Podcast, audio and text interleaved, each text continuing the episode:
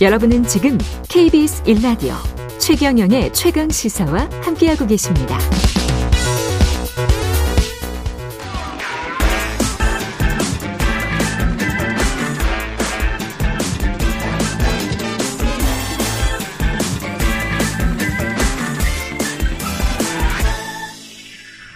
네, 한 번 더 뉴스 시간입니다. 오늘은 한국경제신문 최영찬 기자와 함께합니다. 안녕하십니까? 네, 안녕하세요.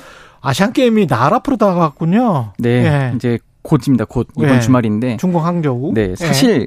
공식 개막이 토요일이긴 한데 네. 첫 경기가 오늘 열려요. 오늘. 네. 뭐, 황, 선홍 뭐. 감독이 이끄는 축구, 축구 대표팀. 어. 오늘 오후 8시 반이죠. 쿠웨이트와 조별리그 첫 경기를 치릅니다. 어. 이게 이제 공식 개막은 23일부터 다음 달 8일까지이긴 합니다. 그런데 이제 축구는 이제 어뭐 72시간 그마다 그 텀을 둬야 그렇죠. 되는 그런 규정이 있기 때문에 좀 미리 열리는 거고요.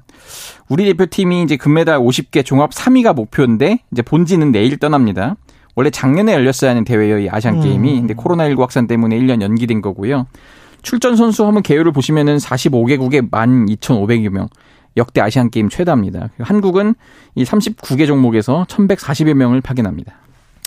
축구 이야기가 나왔는데 지금 쿠웨이트 전에는 이강인 선수가 합류가 못 못하죠. 못해요? 예, 예. 예. 그 우리 시간으로 세, 수요일 아침에 우리 새, 수요일 새벽에 이제 유럽 챔피언스리그 경기를 뛰고 이제 오는 건데요. 아 그렇군요. 그럼 이강인 선수는 언제 합류하냐? 이제 21일 대표팀에 합류합니다. 그러면은 21일에? 네, 네. 조별리그 3차전인 24일 바레인전부터 뛸 수 있고요. 음.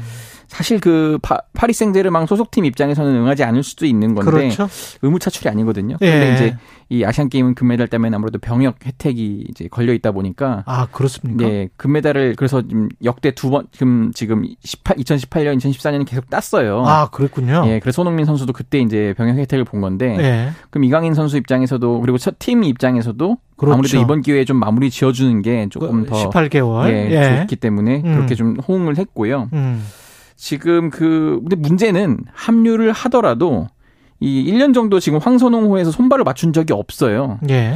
그 점이 좀 우려가 되고 음. 지금 이게 24세 이하 선수들로 구성이 됐기 때문에 K리그 선수들이 좀 많은 편이고 예. 그리고 좀 청취자분들도 좀 낯선 분들 낯선 이름이 많은데 그래도 뭐 독일에서 뛰고 있는 정우영, 예. 뭐 송민규, 엄원상, 뭐 와일드카드 백승호, 서룡호 이런 선수들이 있어서 몇면은 일단 나쁘진 않습니다. 예. 방심하지 않고 최선의 경기력을 선보여야 또 원하는 목표를 달성할 수 있다 이렇게 봅니다. 이강인 선수 팬들 입장에서는 이강인 선수를 위해서라도 꼭 금메달을 따야 네.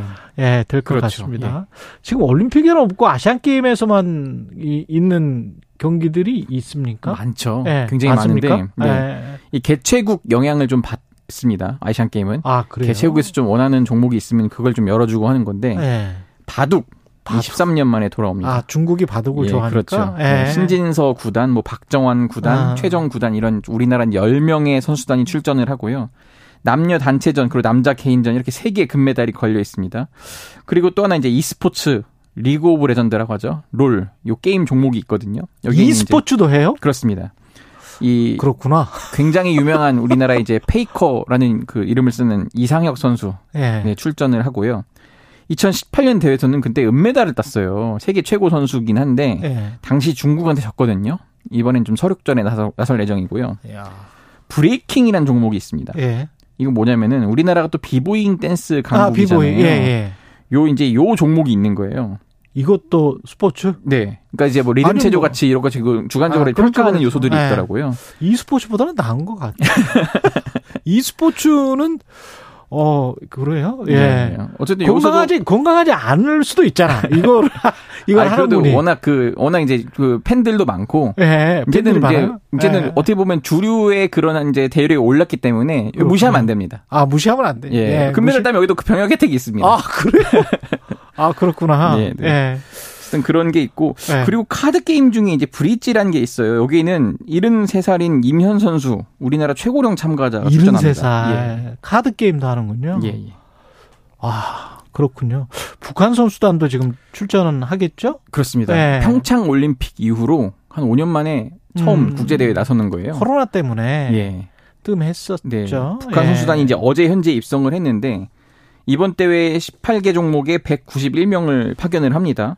그러니까 제가 두 번의 올림픽과 한 번의 아시안 게임을 현장 취재를 경험해 본 바를 비춰 보면은 음.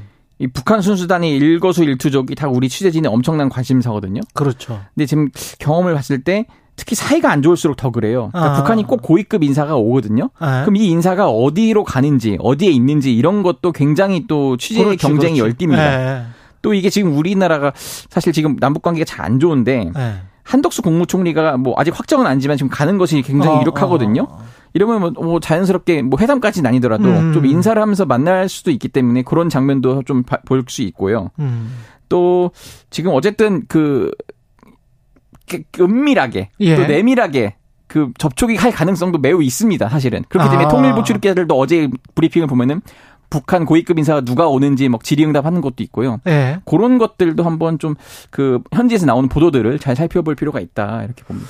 그리고 마지막으로 한 1분밖에 안 남았습니다. 한국인이 직업 선택할 때 가장 중요하게 여기는 가치 정부 통계가 나왔습니다. 그렇습니다. 예. 일과 삶의 균형 1위로 나왔습니다. 1위. 워라벨. 네. 예. 5점 만점에 4.23점인데요. 음.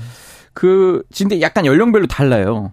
50대, 60대 이상은 그 직업 안정을 꼽았어요. 50대, 60대. 네. 근데 20, 30, 40대 그리고 청소년들은 이제 일과 삶의 균형 그래서 이제 워라벨이 상당히 중요한 시대가 됐고 음. 이런 것들을 이제 정책으로 좀 반영할 때 우리 올 3, 올해 3월에 그런 좀 69시간제 논란도 있었잖아요. 그렇죠.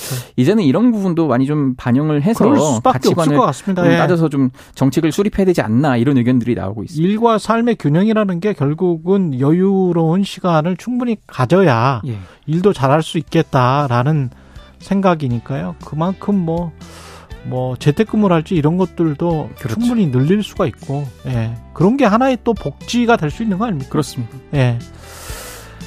여기까지 듣겠습니다. 한 번 더 뉴스 최영찬 기자였습니다. 고맙습니다. 감사합니다. 예.